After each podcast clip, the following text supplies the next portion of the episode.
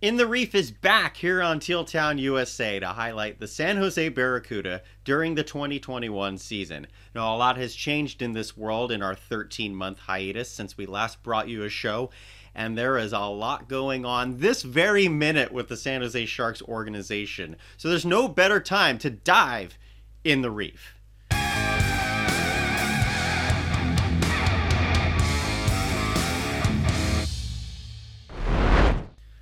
Welcome back to In the Reef, folks. I'm Kevin Lacey for Teal Town, USA. Happy to be bringing you this show once again. If you last saw, we had episode five back in December 2019, and if you were wondering, uh, did I miss a few episodes? Because this one's 2021, January 31st, 2021. Uh, no, this is episode six, and there's nothing to be concerned about. I did not thankfully have any health issues. It was just uh, I had a lot of work priorities that took up most of my time. Still, uh, still am taking, still are taking my time, but. I'm really happy and excited to be bringing this show to you. Nick Nollenberger, who is, of course, the voice of the San Jose Barracuda, was scheduled to be on the show with me here today. Uh, unfortunately, there were some scheduling conflicts. Uh, go figure that the time that I'm available is the one time he's not. Um, but Nick, uh, we tried to do a show earlier in the week. Kind of glad we didn't because there's a lot going on now here. Uh, this was a scheduled recording, um, but boy, oh boy, let's dive right in. So last night on Saturday evening, the San Jose Barracuda were taking on the Henderson Silver Knights, the new affiliate of the Vegas Golden Knights. I bet you couldn't figure that one out. Um, and after two periods, the Barracuda were losing one to nothing, and then the game was called as the skaters came out to warm up for the third period. Um, the Knights all emptied their locker room and, and came out, and only about half or so, from what I've heard, of the Barracuda players came out for warm up at that point. It almost seemed like a Mighty Ducks situation where uh, only Fulton Reed and Charlie Conway came out for the Ducks and then they forfeited. I don't know if the Barracuda forfeited per se, but the officials all gathered, talked to both benches, and the announcement was made that this game is over I don't know if it counts for Henderson as a one nothing win. I guess it really doesn't matter because right now it is preseason.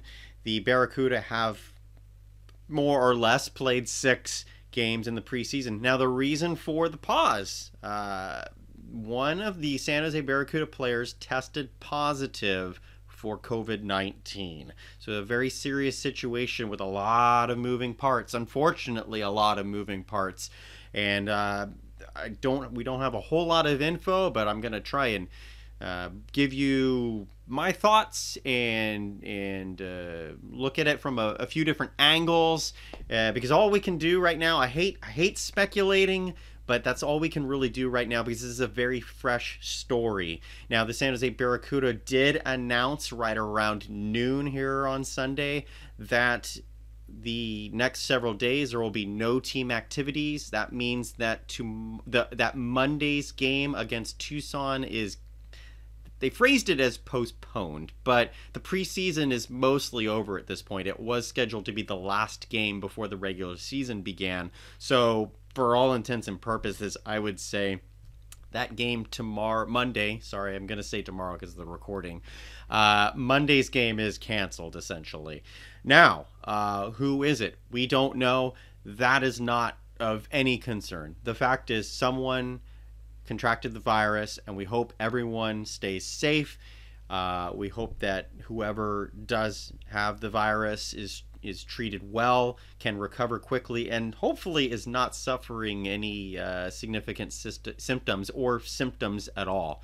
Um, I do know uh, people who have had the virus. I do know someone who has died from the virus. So uh, it, it is no joke, it is a real thing. Um, so now it has reached our teal team locker rooms, and uh, that's it's a very very sad situation.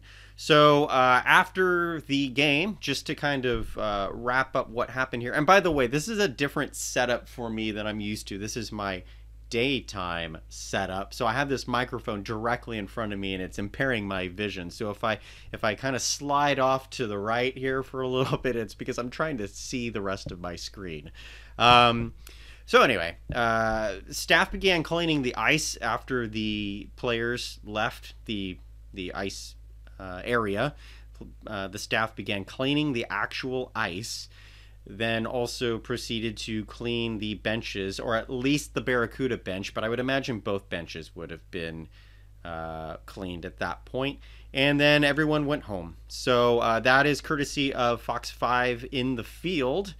Uh, that is um, a news outlet there in the Vegas area. And uh, it has been announced that both Orleans Arena, which is not where the game was played yesterday, but that is the new home of the. Wow, I'm mistaken here. That is where the game was played yesterday. Sorry about that. Uh, that is the home of the the Vegas, the Henderson Silver Knights. It's gonna take me a while to to get that one under my tongue.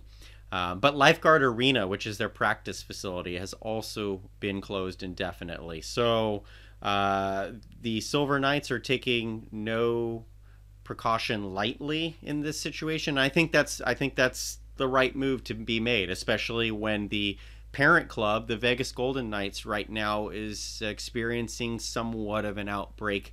As we know, the Sharks games against the Golden Knights uh, coming up here on Monday and Wednesday have been postponed because of an outbreak there. So the very first thought that everyone had when uh, this game was called was, uh, "Oh no, it, someone from the Golden Knights got someone from the Silver Knights."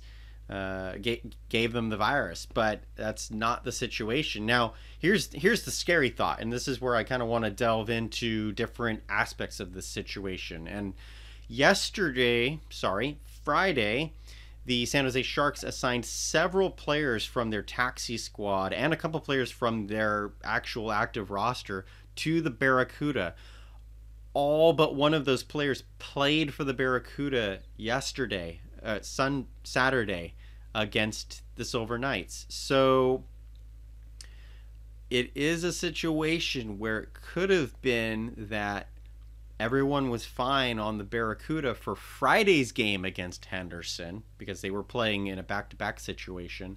And then one of the players who was assigned from the Sharks may have unknowingly had the virus, and perhaps they uh, exposed the Barracuda, the Silver Knights, etc. Um, officials, of course, uh, everyone, everyone involved. Um, so that again, that's theoretical. We don't know who it is. We don't. We'll get some more information, but who knows what uh, is actually transpiring here? And it's really not our business um, to to know that. So I'm. That's why I have to throw theories at you here. Now, the opposite end of that, and I, and I will get to rosters and and things of that nature um, more in depth here in a little bit. Um, but there were transactions going the opposite way as well. The Barracuda assigned, or the Sharks assigned Josef Korenar and Curtis Gabriel from the Barracuda to the Sharks. So you're also considering a situation where maybe it was one of the players who has been in Barracuda training camp these last few weeks. Perhaps it's one of them who had the virus, who perhaps Curtis Gabriel and Josef Korenar had been exposed to, and now they are practicing with the Sharks. As far as I'm aware, the Sharks have uh, returned back to San Jose. They are practicing today, Sunday. Um, I would um, 60 40 perhaps think that Gabriel and Korenar are practicing with the team. I know for sure they joined the Sharks because they all the Sharks traveled from Tucson back up to San Jose after playing in Minnesota earlier in the week. So they did travel, back to San Jose together. I don't know if Curtis Gabriel and Josef Korenar are now in isolation as a precaution. I don't know if they're out on there. In fact, uh, that's that's one of the things about pre-recording these shows. Well, even doing them live, but with this very active situation, it's it, it's possible that they are practicing, um, or it's possible that an announcement has already been made that uh, they've been pulled. So uh, stick st- stay tuned to Twitter. Uh, you know, someone who's been really active uh, on Twitter, uh, giving great updates. A couple of people in particular, but giving great updates have been Curtis Pashelka of the Mercury News and Sheng Peng of San Jose Hockey Now. So if you don't follow them, I highly recommend it, especially if you're watching a Barracuda show. So um, they do a great job of covering the Barracuda from a professional standpoint, and uh, and they're worth the follow. You know, uh, we also are on Twitter, by the way, at Tealtown USA. Sorry for the uh, the quick plug here, real quick, but um, given that the we haven't done an in the reef for a very long time, that's why it's really important to subscribe to at Tealtown USA here on YouTube on your favorite podcatcher and find the bell or an alert uh, button. Turn those alerts on because since they these shows happen less frequently than, say, Teal Town After Dark or The Pucknologists, where these shows happen on a regular schedule. Um, this show in the reef uh, being a little bit more infrequent, it's really important to have these alerts turned on. That way, you never miss one of our future shows because there will be future shows and we're not going to wait 13 months more to do it. So, um, but let's get back to uh, the situation in San Jose and and and the roster here. So the players that were assigned from the Sharks on Friday are John Leonard, Jake Middleton, Joel Kellman, Fredrik Handemark, Jeff Viel, Nick Meloche, Brinson Pasichnuk, and Alexei Melnichuk. Plus, Rudy Balcers was assigned to the Barracuda on a conditioning assignment. So uh, if if Rudy Balcers uh, is fine, hopefully he is, but if you know that's that's a drag that he finally gets his visa issues cleared, he's allowed to to play for the organization, and there goes his conditioning assignment, and that's really there's good and bad. Uh, in terms of schedule, well, in terms of the schedule and the timing, there's good and bad. For the fact that a player has the virus, it's all bad and unfortunate. But um, we'll look. I want to look at some good to this in that the Sharks, obviously, with the two games that are canceled this upcoming week, uh, they have time. They can afford the time to stay away if they have to, in case it turns out some Sharks players were exposed or one of the Sharks players sent down was uh, the one who who has the virus. Um, yeah, it could. It, it, sorry, I, I, lost my train of thought. That's where having a solo show really. Uh, but um, there is a benefit to it because the Sharks won't be playing. They will have time to recover if the if it's necessary. The sh- the Barracuda now because uh, uh, operations have been suspended for the next several days uh, who knows how the start of the preseason will go at this point. Um, but suspended for several days, so they are they now have time because um, their next game after the end of the preseason would not have been again uh, until Friday the fifth. So they are also afforded time, but from a Sharks perspective, it sucks because the players were assigned to the Barracuda so that they could get playing time, get time in camp, these last few days of camp, because since the Sharks aren't playing, they basically all are on conditioning assignments, which is why you saw Leonard, Middleton, Kellman, Handemark, Viel, uh, Melnichuk. Um, uh, sorry, Kellman did not play. He was the one player who did not play yesterday. Uh, I guess we can rule out Joel Kellman as the player who has the virus because it was announced it's an active pl- a player who was in last night's lineup. So, um, so mark him off uh, for what that's worth. Um, but the preseason game on Monday against Tucson is not happening. They the team is currently traveling back to Tucson right now. I do not know how the what what the step is for a player who tests positive. Uh, I don't think they're allowed to travel. I know they're not allowed to travel with the team because the very first rule of the COVID 19 protocol is self isolation 100%. So the player is in isolation as far as I would think, still in Henderson. I wonder if because maybe they're asymptomatic. I would think playing last night, uh, Saturday night, that they would be asymptomatic. Symptomatic. I can't imagine that they would play with symptoms. Uh, that'd just be irresponsible. But um, I, I, I don't think that's the situation at all. So let's hope that they are asymptomatic.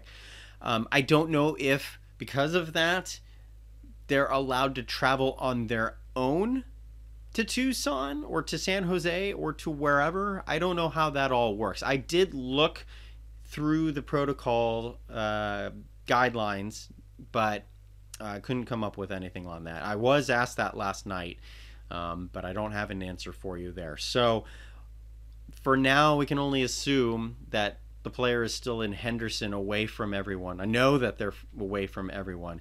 Um, now, uh, one of the common tweets that has come up has been how irresponsible of these teams to allow a player who tested positive to be in this game. Well, there is quite a bit to be made about the testing protocol uh, in t- terms of timing with the games. You want to have these tests done as close to the games as possible so that um, in a situation like this, if it turns out someone does test pos- positive, you can pull them right away. Um, so you don't want to really go say it's a 5 a.m. test and they don't play the game until 7 p.m. that night. Um, that's a lot of time. It, it doesn't sound like a lot, but 14 hours is a lot of time between the test and the actual game. So I don't know what time, and I hate telling you guys I don't know because I really do like to know, but I don't. I, I'm being honest here. I don't know what time the test was administered, but I imagine it was probably only a couple hours before the game. And these things are not instant. Uh, if the testing was instant, I think cases across the world would be dramatically dropped. Uh, and it would be a, a, far simpler world. But we're not at that stage right now.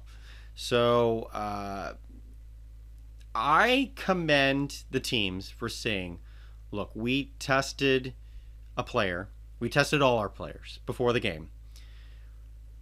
As soon as we found out even though it was during the game, we we have to pull them. We have to call this game. Everyone has potentially been exposed.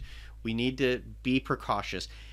Preseason or not, if this was a regular season game and this happened, this is exactly the situation that I would want them to, or you know, the the protocol I would want them to use, which is end it, end it. That's it.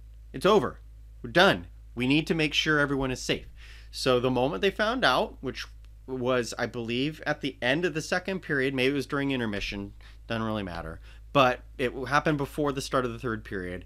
They said, "We have this te- positive test. We got to we got to call it right now. Doesn't matter if it's 9 players or 1 player. On the side of caution, this game is over." So I I think that people need to not take the rude approach uh, because not everything needs to be cynical in the world. Um, just say, hey, this is what happened. I guess you would like players to be tested maybe twice on a game day. I know that some sports leagues and institutions do do that Not sure. Um, I don't think the NHL and AHL protocol is that, but I don't know. I don't know. But uh, someone tested positive, and hopefully they are getting the treatment that they need. Hopefully everything is fine, and hopefully it will not spread. Um, so, not because so that games can resume, just so that we can squash this thing and and continue on with our lives, our lives. So um, I'm I'm I'm happy with how they handle the situation. Um, let's kind of that's a lot about coronavirus here. Um, so you know, stick to at Tealtown USA. Follow me on Twitter at Kevin Lacey 22. Follow uh, Curtis Pashelka, Sheng Peng, uh, among other well represented members of the media, um, so that you you know if you if you really want to know up to the latest, uh, that's that's your best bet there. Um, but let's talk about the actual preseason here. Um, the preseason was seven games, which blew my mind because if you're not familiar with an AHL preseason schedule, most of the time it's only two games. There are a couple teams. I think Rochester Rochester is one who plays three or four. Wilkes-Barre Scranton usually plays three or four every year. That's the Penguins affiliate. Rochester is the Sabres affiliate. Um, some teams don't play preseason games at all. So the fact that the Sharks said, you know what? There's a lot of time between the end of NHL training camp and the start of the AHL regular season seven seems like a great number. So it just blew my mind. Um, but I, I, think it's great because nor- this might be the first time I have ever said this is great to have this many preseason games because you don't want these players to get cold. And when you're talking about taxi squads and uh, extended rosters for the NHL and trying to get a season through without. Um, enduring too much travel, you need to have those extra players on hand in case a situation like what's going on in Vegas uh, or what went on in Washington and what seems to be actively happening in, uh, I think it was. Ah, I have forgotten the team. There is an AHL team that canceled uh, their practice today. It's a it's a Eastern team, I believe um, canceled their practice out of concern. It might be Laval, so it might be a northern team. Uh, but anyway, uh, you get these situations where you don't want to be bringing players in, traveling, uh, especially from regions that may have more rampant, uh, widespread coronavirus cases. So, um, it's good to have those players on hand. So you're going to see a lot of shuffling uh, between the active roster and the taxi squad, and then also the taxi squad and, and the AHL roster, as we saw in the last couple days with the Sharks and the Barracuda. Um, so, in order to make sure everyone is in game shape, uh, they said, you know what, we're going to have two games with San Diego, a game with Ontario, a couple games with Tucson, a couple games in Henderson. And all those games are, of course, road games or were road games for the Barracuda because just like the Sharks, they were tra- they were practicing in Arizona. In particular, the Barracuda were practicing in Tucson. Obviously, the Sharks held their camp in Phoenix, well, in Glendale. Um, but let's just kind of briefly recap what happened in the preseason. Kind of a mishmash, uh, but I think I think more positives than negatives here. So it started off with a five-one loss against San Diego. Um, that one was bad. That was just a bad game. Uh, first game, whatever. All the you know the results don't really matter. It's just a, a matter of conditioning and getting your timing back in in actual game shape. Um, but for the Barracuda, this was a rough one. Uh, this was a game that the San Diego Gulls put on their YouTube account. So good on San Diego. I know that they really do a great job of uh, exposing their brand to their fans and really putting themselves out there. They market, they're one of the best marketing teams in this whole league, in all of minor league hockey. So I commend San Diego for obviously having the means and uh, taking the initiative to show this game on YouTube. Uh, which worked out very well for uh, the Gulls fans, not so much for the Barracuda fans. Um, unfortunately, the very next game, I don't know what happened. The very next game against San Diego was supposed to also be broadcast. It was not. And of course, the San Jose Barracuda won four to one in a game that they were two minutes and 22 seconds away from getting a four nothing shutout before Sam Carrick ruined that. Um, so that would have been a really good game for us, the Barracuda fan faithful faithful fans, whatever we're called, you know, Cuda love. Um, that would have been a game that we could watch. Uh, the rest of the preseason schedule was has not been on AHL TV. It never was supposed to be. Uh, preseason games for minor league hockey generally are not uh, transmitted at all. Um, but a couple of these games were available. Nick Nollenberger did commentary the last couple games um, on the Sharks audio network. So, uh, but now here, I guess the preseason's over. So from here on out, the AHL TV is is the way to go if you want to watch Barracuda games because there will be no fans in attendance throughout this season. Uh, that has not been officially announced, but for all intents and purposes, there will not be fans in in the building this season. Um, from a financial standpoint, it really uh, saves on operating costs to not have fans in in the building. Um, we saw that a few teams, Milwaukee, Springfield, and for the love of God, I am Charlotte. Milwaukee, Springfield, and Charlotte are not playing in this season uh, because they said the financial burden is just not worth it because no one can bring fans into the building. I would be shocked if any fans were allowed to AHL games this season. However, on the flip side of that, Scott Howson said earlier in the very, very long off season. I think this was during the fall, but Scott Howson was on the Around the A podcast, one you definitely should check out. Um, he was on there and he said originally he thought only six teams could survive a season without fans in attendance. Uh, now that obviously has changed. I think part of that was only six teams could survive without uh, uh, a full 76 game schedule without fans. These schedules for this season are very abbreviated. Um, in some cases, they are less than half of a normal schedule. I am really jumping ahead here, but um, uh, I'll be I'll be surprised if there are fans in the building at all this season. And I have uh, been told that San Jose Barracuda season ticket holders have already been uh, notified within this past week that their the money that has been paid for season tickets has been deferred to 21 22. Um, so the following season.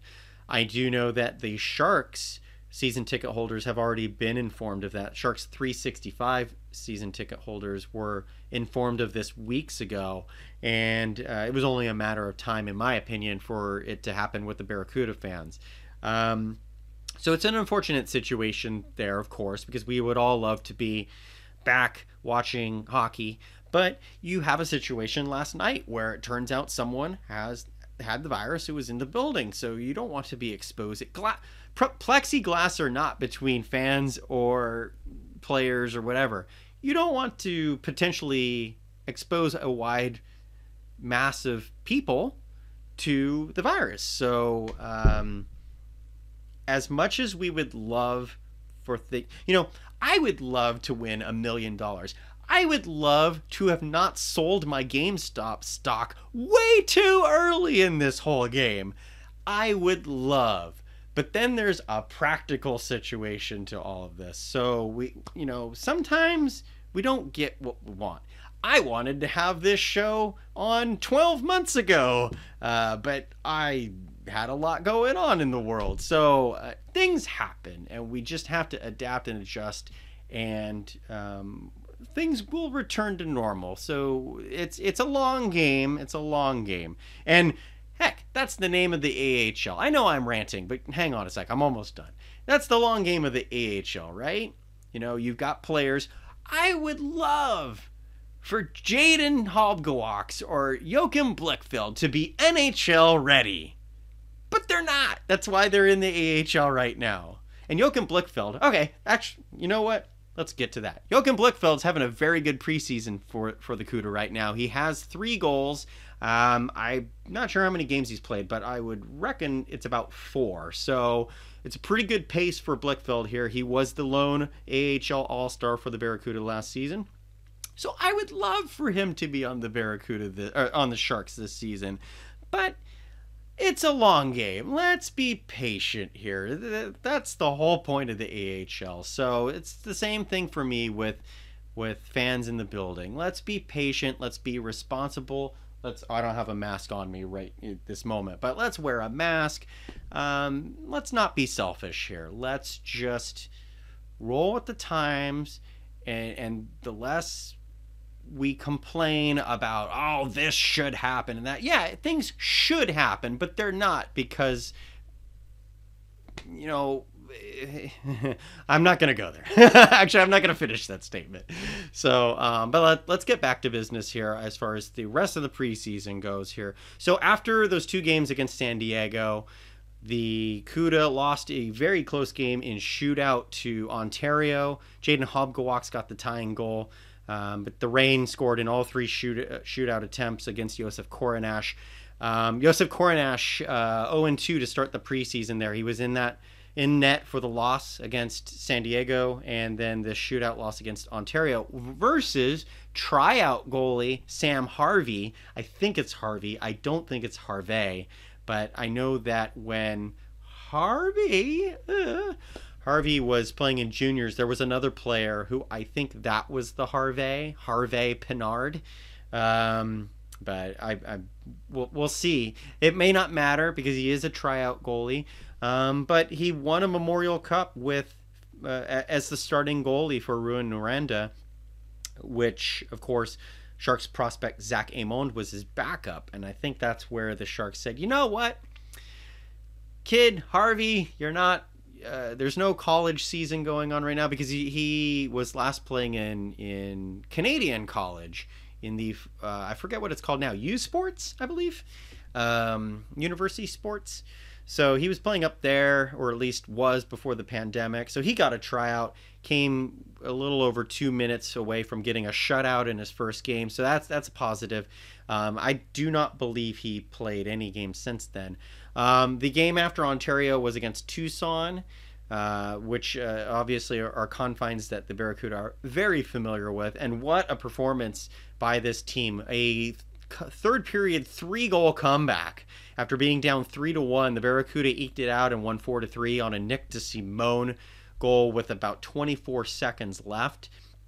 Um, and I should also mention earlier uh, in the preseason. Curtis Gabriel, of all players, had two goals for the CUDA. So that, that was a. Two goals and two fights. So, uh, but yeah, Nick DeSimone with uh, a big goal there. You'd like to see some more offense coming from him this season because last season was a rough go. I think part of what happened with DeSimone is I think the Sharks uh, were having him develop more on the defensive side of the game, and that was at the sacrifice of some of his offense because if I'm not mistaken, I don't think it was until around this time last year that Nick DeSimone scored his first goal of the season, and and I actually think he scored in back-to-back games after that. So, um, but hopefully we'll see some more offense and and improved de- uh, defense out of DeSimone. Uh, because he does have one year left. It was a, a one year re signing as an RFA for him. So it's kind of now or never. Um, but uh, then we get into the Henderson games, a really bad seven to one, seven to three loss. Might as well have been seven to one uh, loss against Henderson in their debut game. Uh, the Barracuda, with Rudy Balcers on conditioning, uh, scored only about two minutes in. Balcers set up Alex True for a goal. Uh, so welcome back, Rudy. But then that second period, the Barracuda gave up, I believe it was five goals to the Silver Knights, and it eventually became a 7 1 game. Uh, but then Ryan Merkley got a goal. Apparently, it was a very nice goal. Again, these games aren't broadcast on TV or on on the web, so but I heard it was a very nice goal. And then Zach Gallant, who was a uh, prospect that the Sharks signed last year away from the Detroit Red Wings, who let him go. Zach Gallant scored a goal in garbage time, so that was a seven to three loss. And then, of course, as I've talked as ad nauseum, the Barracuda, I guess, technically lost one to nothing yesterday. Uh, against Henderson, Saturday against Henderson. So that's the preseason wrap there. Um, so, as I mentioned, Blichfeld, three goals. Uh, looking good so far. Jaden Halbgewachs has a couple of goals. And then it's kind of the, the scoring's kind of spread out so far. But all in all, I think the preseason has been pretty good. Uh, even though the record, I think, technically is 2 3 0 and 1. I'll never figure out why overtime losses and shootout losses are split officially in the standings when there's not really a tiebreaker ramification there. There is, but it's like way, way down the deep in the order. So, uh, for all intents and purposes, it's two, three, and one. Um, but not bad, not bad. Um, I think I think there are positives. Um, since this show is already getting pretty long, because I try to keep these about half every half hour, twenty to thirty minutes, and we're already almost to forty minutes here. Um, I would like to save the roster breakdown for our next show, which might very well be later in the week. I was was talking with Nick uh, last night, even though uh, obviously he could not be on the show with me today, but uh, I was speaking with Nick, and he does want to get a get going on on this show with us. So that's always exciting news. Great having Nick on. He brings so much insight to these shows, as you probably have seen over the last uh, four or five that we did. Um, and I'll also give a, a quick sh- uh, plug for Nick's podcast on the official the, the official San Jose Barracuda podcast, which is CUDA Confidential. Uh, last I heard, obviously before this sudden crazy situation that has developed over the last 14 to 16 hours. Um, CUDA Confidential is scheduled to come out on Monday, a full hour show. Um, so I'm really looking forward to listening to that. There will be a little bit of changes with the show. Uh, Joey Goldstein is no longer with the Barracuda, um, so he won't be there. As far as I know, it will be Nick doing the show solo um, just as I'm doing this show solo today. Um, but uh, he's going to have player interviews, which is is always good to see, and that should be available, to my knowledge, on the Sharks Audio Network. Um, I'm gonna ask you folks who are out there watching, listening right now, um, have you had a look at the San Jose, uh, the Sharks Audio Network? Because I know that it's supposed to work on the Sharks mobile app, the Sharks and SAP Center mobile app. I have not found anything about the audio network on there. Now, if you do a Google search, you can find it. Um, it's still in its infancy, and I'm I'm sure they're still working out the kinks because I think games are supposed to be available on demand, and I have not seen that. I know that there is an interview with John McCarthy that is available on demand. That was a pretty good interview, talking just kind of a retrospective of, of, McCarthy's playing career, uh, what it was like to join the Sharks and, and be a part of the organization, and uh, and talked about his his best moments of his career.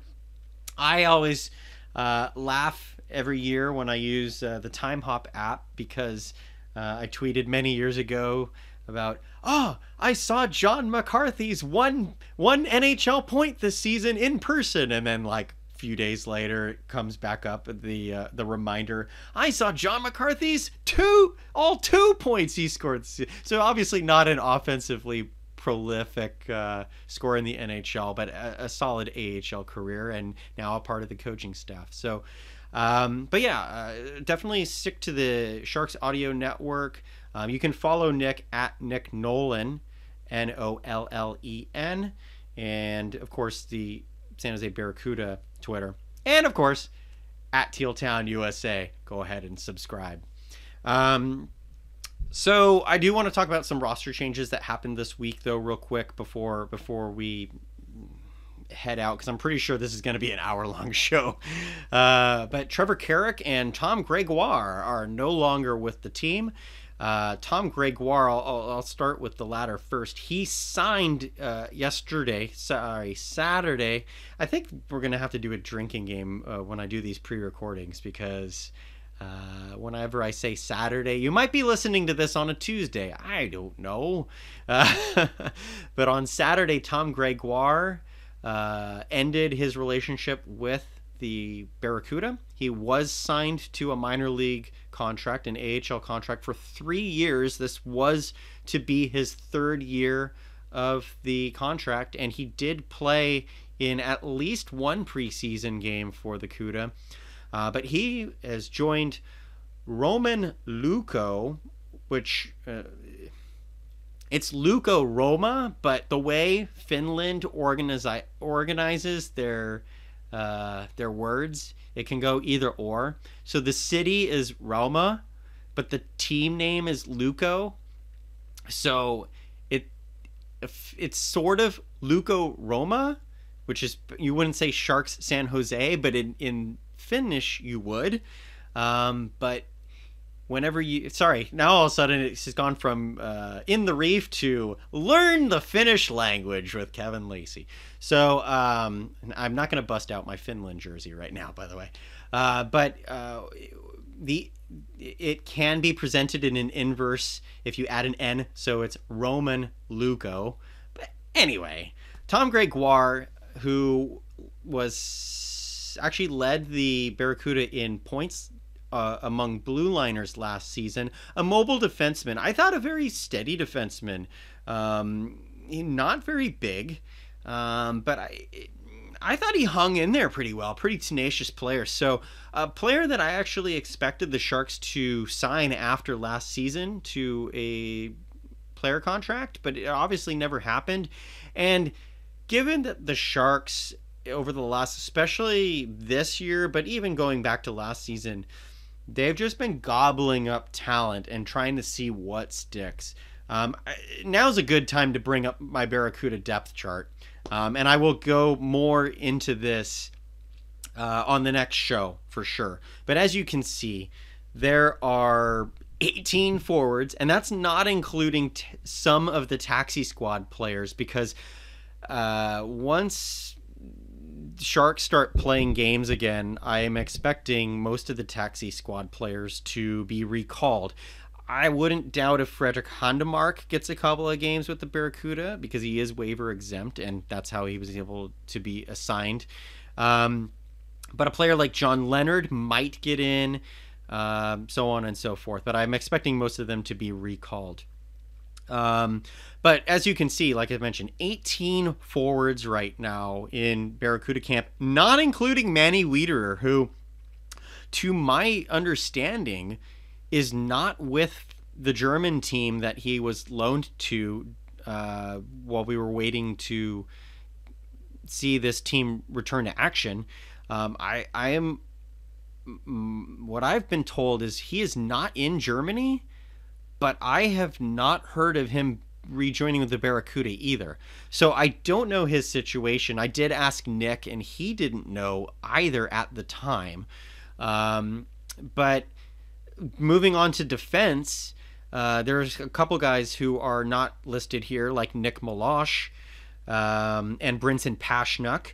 But even without Tom Gregoire, the Barracuda. Oh, and I don't even have Chaz Reddekopp on this list, who is also on tryout right now. Now I do have Robbie Russo here, and and it's kind of uh, we'll transition to that. But Tom Gregoire uh, probably said, "Hey, I'm not getting a whole lot of ice time here, and there's not a whole lot of opportunity at this point to move to get a contract with the Sharks." So he goes to Finland, where I think he could be a very, very reliable player in that league. Um, again, he's not overly skilled offensively.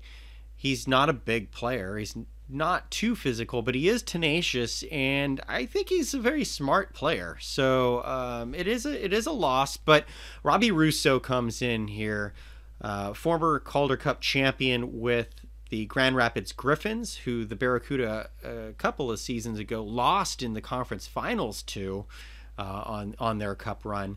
So Robbie Russo, he is currently on PTO, but I have him on this list because I cannot imagine that the Barracuda do not sign him. He is, um, to me, he is Gregoire plus. Um, and the plus being he's more experienced and he uh, has been a top pair defenseman for the Griffins in the past. So uh, I love the I love the pickup if it ends up uh, going through. Um, and then the goalie situation here, real quick. I mentioned Josef Korenar had a couple of losses in the preseason, uh, but then nevertheless got recalled to the Barracuda. You're going to see a platoon, a, a taxi squad platoon, if you could believe it or not, between Alexei Melnichuk and Josef Korenar. So right now it's Melnichuk's turn, and he played on Saturday uh, before the game halted early. Um, Melnichuk needs some time to actually play as well because he, the Saturday game was his first actual game of uh, experience, even though preseason, uh, in North America. So he did play earlier in the season in the KHL and put up decent but unspectacular numbers. But at a very young age, it is impressive that he was getting starts uh, in the KHL. So uh, I think that Melnichuk once things settle down, I think more than less, Melnichuk will be on the taxi squad. But I have all three Barracuda goalies listed here because um, you're going to see all three play this season for the Barracuda. Um, but we'll we'll dive into all that later. Um, the other defenseman that is no longer on this list is Trevor Carrick. And Trevor Carrick was traded earlier in the week in a three team trade. You rarely ever see them um, and you really rarely ever see them in the AHL, although officially it is an NHL trade. But it's Trevor Carrick being traded to the Anaheim Ducks, where he will join his brother Sam Carrick in San Diego. Uh, technically, for these three team trades, it, it's two trades lumped together, um, which is why I'll say he was traded for Jack Kopacka officially. Now, I Kopacka scored against the Barracuda in the first preseason game and is a player who hasn't really stood out in the Ducks organization. And I think that's why they were willing to let him go because the Ducks are littered with uh, high talent forward prospects. Um, and uh, when we get into the next show, we're going to talk about the relationship between the AHL and juniors because that is uh, ever changing. Um, but right now, the Gulls have a lot. They're loaded in offensive talent. And so they Kopacka was expendable for them. Now with the Barracuda, the fact that the Barracuda and the Sharks have uh, gathered up so many forwards and and and defensemen too, but so many forwards that I and seeing what sticks, I kind of would have liked to have seen Jack Kopacka in this organization because I think he's a he's a very fast player. He's got a great shot. In fact, I think he's kind of like a Joachim Blichfeld. Um, but the Sharks decided to officially move him to Ottawa along with a 2022 seventh round pick for Christian Jaros. Now, Jaros is a big defenseman, a bigger defenseman than Trevor Carrick, a little bit more physical, definitely not as offensively talented as Trevor Carrick. But I think with Carrick, Carrick was like a jack of all trades type of guy, which is I think that's why I really like Trevor Carrick. I know not everyone he's not everyone's cup of tea. I really like Trevor Carrick, um, but he got a cup of coffee with the Sharks last season and didn't really impress and then he ha- really had an opportunity to be on the taxi squad this year. And it, I would assume he didn't impress again because he was sent to the, he was waived and sent to the Barracuda.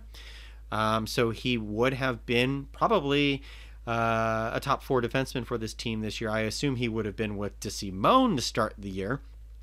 But um, he was traded. Christian Jaros comes in. I did not have him on the list that I showed you earlier One because I don't know what his jersey number is going to be yet, but um, I also expect him to be on the taxi squad here once players start uh, reshuffling, uh, probably in about a week or so.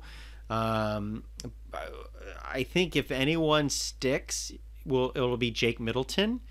Um, and I think Jaros will get the call up. But Jaros is, a, a, again, a big defenseman. He's somewhat physical, although there's a little bit of debate about that. Um, I don't think he's as physical as you would expect a six foot four defenseman to be. Um, and he's, for fun fact, he's a cousin of Erik Cernak, who is a very physical six foot four defenseman who just won a cup in Tampa Bay. So, but Jaros does bring something that the Sharks organization needs more of, which is physicality from the back end. So, I'll be curious to see where he ends up, but the Sharks definitely, obviously, look at him as being having a brighter future than Trevor Carrick. But um, best of luck to Trevor. He was the second leading defensive scorer for the CUDA last season, so the top two offensive blue liners on this team are now gone. But you do have Ryan Merkley, perhaps Nick DeSimone steps it up. Robbie Russo can chip in a few goals here or there. Um, but yeah, Merkley's going to definitely be the offensive force from the back end this season, and and uh, hope that he steps his game up defensively. So, um, okay, so now that we're nearing the hour mark, I really need to speed this up. Although, luckily, I did jump around between a few topics here. Let's talk about the regular season schedule. As we know uh, right now, as of recording, the Barracuda are scheduled to start the season in Tucson on the 5th. And that is officially a home game because of the stay-at-home orders that San Jose, uh, sorry, Santa Clara County did have in place. Right now, it's the purple tier, and it seems like the Sharks are going to be allowed to play in San Jose, barring um, a, a drastic downturn in the situation. But for now, the Barracuda will be playing in Tucson as the so called home team against Tucson for three games Friday the 5th, Saturday the 6th, and Monday the 8th. Definitely schedule to change. Uh, following that, three games against Texas, then three more games in Tucson, and then it gets very, very hazy because when the schedule was announced, the Barracuda were given a 40 game schedule. The Pacific Division was slated to have many more games than what was in, originally intended, uh, or not intended, but more games than expected um, because most of the rest of the divisions were going to be around the 32 to 36 game range. Most of the Pacific Division teams were between 38 and 44 games. And I thought that was odd at first. But then later that day, the day the schedule was announced, later that day, Darren Dreger tweets that the Calgary Flames are likely relocating the Stockton Heat to Canada to avoid taxi squad issues and having to cross the border because the, the border is still closed between Canada and uh, the United States right now because of the virus. So it was going to cause a big hardship for the Flames, or at least the Flames viewed it that way, to if they needed to call players up from Stockton to their taxi squad or to their main roster.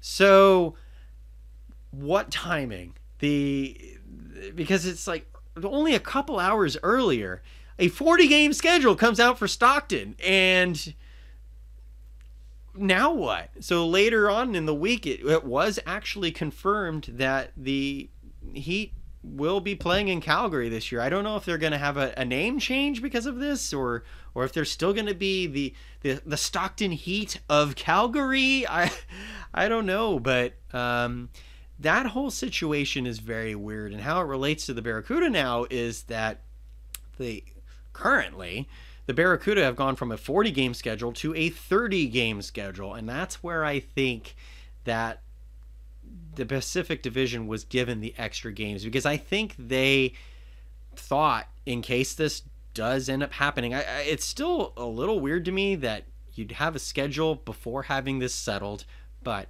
um, they did give themselves some leeway. So now the Calgary Heat, I guess, uh, have joined the Northern Division. And let's just kind of break down the divisions here real quick um, before uh, getting it back to um, talk here. So there are five divisions this year, and the most peculiar one is the Atlantic Division, which is three, which are three teams: Bridgeport, Hartford, and Providence.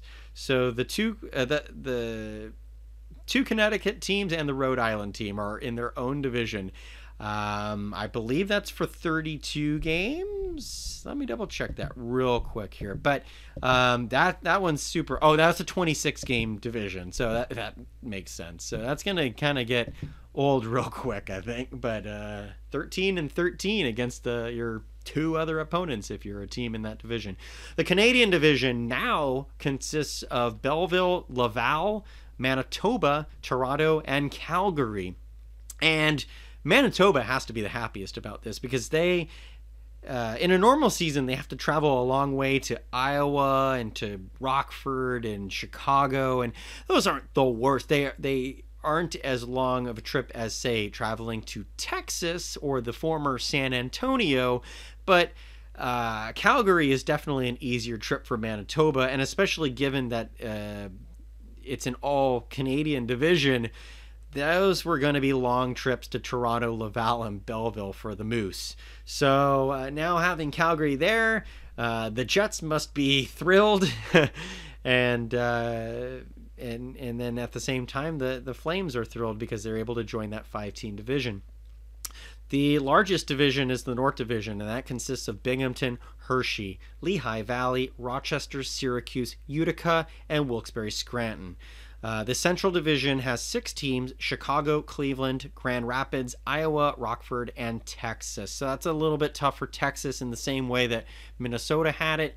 Um, but that's them's the breaks, I guess. And then, of course, the Pacific Division has Bakersfield, Colorado. I was a little curious to see where Colorado uh, would lie because of the brand new team, Henderson, the Silver Knights joining the fold, and then, of course, Ontario, San Diego, and our San Jose Barracuda. Um, Bakersfield, by the way, uh, obviously their affiliate, or maybe not obvious to you. Maybe this is all new news to you, and thank you for watching. If it is, please subscribe. Um, the Bakersfield Condors are affiliated with the Edmonton Oilers, and Bakersfield uh, Edmonton has said we are not moving our affiliate this season. Like we are fine with them in Bakers, Bakersfield. We will just uh, continue to move forward. So don't worry. I know uh, I saw a couple of tweets about what's their situation. There is there is no bones about it. Bakersfield is a team in the AHL this season. Um, there's no question. The uh, last thing I, sh- oh man, I really wanted to discuss this, but for time, I I won't. But apparently, the Stockton Heat, many many team members with the Heat were not even told uh, that um, their team will not be playing in Stockton this year. Um, even as far as being receiving emails, I think as as as uh, soon as this past Friday, uh, receiving emails about when Stockton uh, plays this season. So there's a lot of miscommunication in that organization, unfortunately, right now. Um, when and I think that's where you get into a situation where Darren Dreger's tweeting the exact opposite of what the AHL had put out earlier that day. Is the Heat are being told continue operations, and then the Flames are saying Oh yeah, by the way, we moved your team. Uh, sorry, sorry you found out on Twitter. We didn't even bother to email you. Um, and that information I do want to just mention because uh, I need to credit this person for that. I believe it's Scott Lineberg. Yeah, Scott Lineberg, who is an excellent beat writer for the Heat. Um, yeah, uh, that he he put out a few articles saying a lot of turmoil in that organization and there has been turmoil in general over the last couple of years because we have wondered about the long-term aspects of the stockton heat uh, their contract ended with uh, the city of stockton um, last year. And before the 1920 season, Calgary said we are not renewing our lease, or officially what they said was we are not enacting our option to renew our lease. Now, they did sign that one year extension. Uh, to play in Stockton this year, but I think it was more of uh, because of the coronavirus uncertainty. They didn't know if they could commit to a full full time relocation. Um, so for me, this is the that's abbreviated abbreviated version. I could get into so much more, but I think we have seen the Stockton Heat for the very last time. I do not think they will ever return. Now, the city of Stockton is still trying to negotiate this and, and keep the team there, or perhaps keep a team there. I don't know what's going on uh, on those those closed door situations there, but my personal opinion is we've seen the Stockton Heat for the last time, and that stinks for the Barracuda since they are geographically our closest rival. Um, I already, sorry, uh, just looking. Oh, yeah, all right. So, what I want to wrap up the show here today with is the arena situation with the Barracuda. The San Jose Barracuda are moving to Solar4America Ice, or I'm, I'm sure it's going to have a different name, but a rink is being built at Solar4America Ice, the Sharks practice facility. And uh, some, we've got some photos here. Um, I'm going to show you here this tweet from Jonathan Becker. I thought this was pretty cool. Jonathan Becker tweeted the kind of a month by month up visual update of the lot that the rink is being built on, and it doesn't look like a whole lot, uh, you know, so far. Um, but I'm sure there are also other precautions that need to be taking place during construction here. But you can see some differences between October and January. Now, uh, the concrete, according you know, according to this photo from Solar4America Ice on Twitter, the concrete was poured on January 21st, so that's an exciting step. Then we had a lot of rain. Finally, thankfully, a lot of rain in this past week. So, as a lot of people were joking about on Twitter, it's now a giant pond where actual barracuda could swim in as opposed to the frozen pond that the barracuda play on. So, um, yeah, we'll have to wait for that to dry out. I'm sure. I'm sure uh, it, it, nothing should be delayed, but just kind of a funny photo as far as the update from that rink. But again, this arena is scheduled to open in 2022 for the 22-23 season, so still a long ways away from from that happening, but there is some progression on the arena. So, uh, thank you all for this very long uh, double time show. This is what happens when you don't have a show for 13 months. And again, I apologize. Thank you for sticking with us here. And of course, at Teal Town USA on Twitter uh, is where you can find a lot of different updates about the team, about uh, this show, but we have a lot of other content for you here. Of course, there are the After Dark podcasts that happen after every Sharks game, although there's obviously now a little bit of delay because a couple games got canceled. But Pucknologists airs every Sunday on the Teal Town USA channel.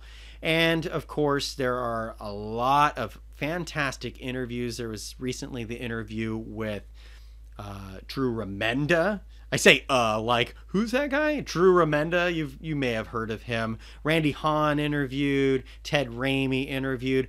We tried to get an interview with SJ Sharkie because he did turn I believe it was 29 years old. Am I right on? No, that doesn't sound right.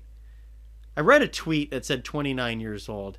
That uh, I think he's 20s. Anyway, he just had a birthday a few days ago. We tried to get an interview for him but um, the audio didn't pick up for whatever reason. So um, unfortunately, we, we, couldn't post that.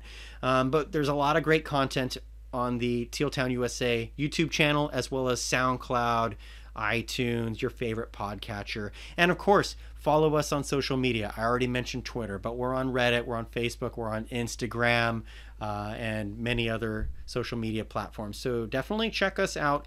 I'm at Kevin Lacey 22 and again, for Nick Nollenberger. He will be putting out a new episode of Cuda Confidential, I believe on Monday, barring any uh, delays. So be sure to check that out. Um, two more things here, real quick, as I wrap up. One, on a personal note, my grandmother turns 100 years old on Monday. So happy birthday, Grandma. Uh, it's been a rough go the last couple of years, and, and right now, um, because of the pandemic, um, we won't. We'll be able to see her tomorrow, but we won't really be able to visit her uh, where she lives. Um, so we're we're gonna kind of do a walk by happy birthday celebration tomorrow. Um, but yeah, so happy birthday to my grandmother who turns 100 years old. And on a sadder note, uh, I do want to uh, extend my well wishes to the family of Dick Callahan. Dick Callahan was the stadium voice of the Oakland Athletics. I'm a Giants fan, uh, but I loved going to the the Oakland Coliseum and listening to Dick Callahan. As you may know, a lot of you know, and some you may know, uh, I used to do some announcing. I did audition for the San Jose Barracuda uh, right at the start for an audition that was fabulous. Loved it. Loved that experience. Um, so I definitely uh, have my eye on other PA announcers, and I thought Dick, Dick Callahan was great. He would fill in for Danny Miller, who was the Sharks PA announcer from time to time when Danny had other obligations with, say, the Niners or the uh, the Earthquakes or something called the Olympics. You know, no big deal. Uh, but Dick Callahan would fill in. I thought he sounded really good, even even as a Sharks announcer. He's got he had that voice. He had that nice deep voice. No batting. Uh, I just I love that. So um, you know we're we're saddened to hear that he passed away, and um, my thoughts are with the Callahan family. So uh, sorry to end this on a down note, but on an upturn, we're back here in the reef. Thank you for joining, and again, subscribe, send. Ding that bell for your alerts, and we'll see you next time in the reef.